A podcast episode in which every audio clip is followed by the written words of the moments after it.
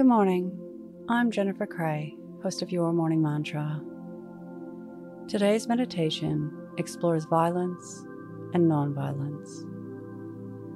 When we understand that even the slightest violence from us has the capacity to destroy, we can become more skillful. Let's begin. Your morning mantra I practice nonviolence. If it's safe to do so, close your eyes or lower your gaze.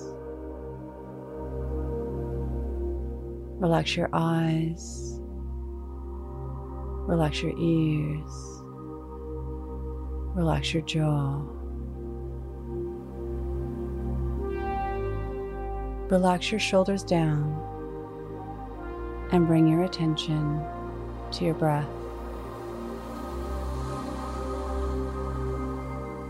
Drawing your breath down into your heart.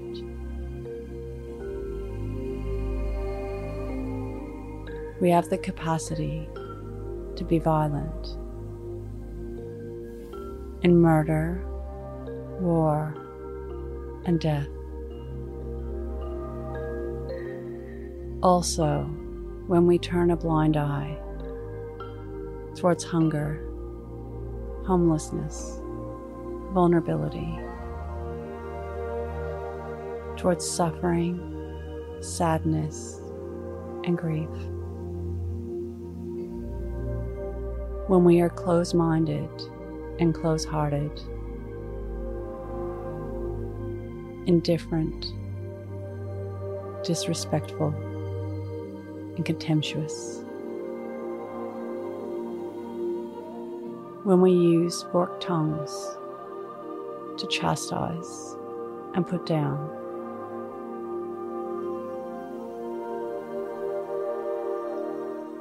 Life is beautiful.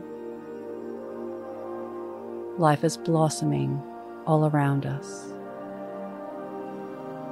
Even an inkling of violence can quash the most robust and sturdy of dreams.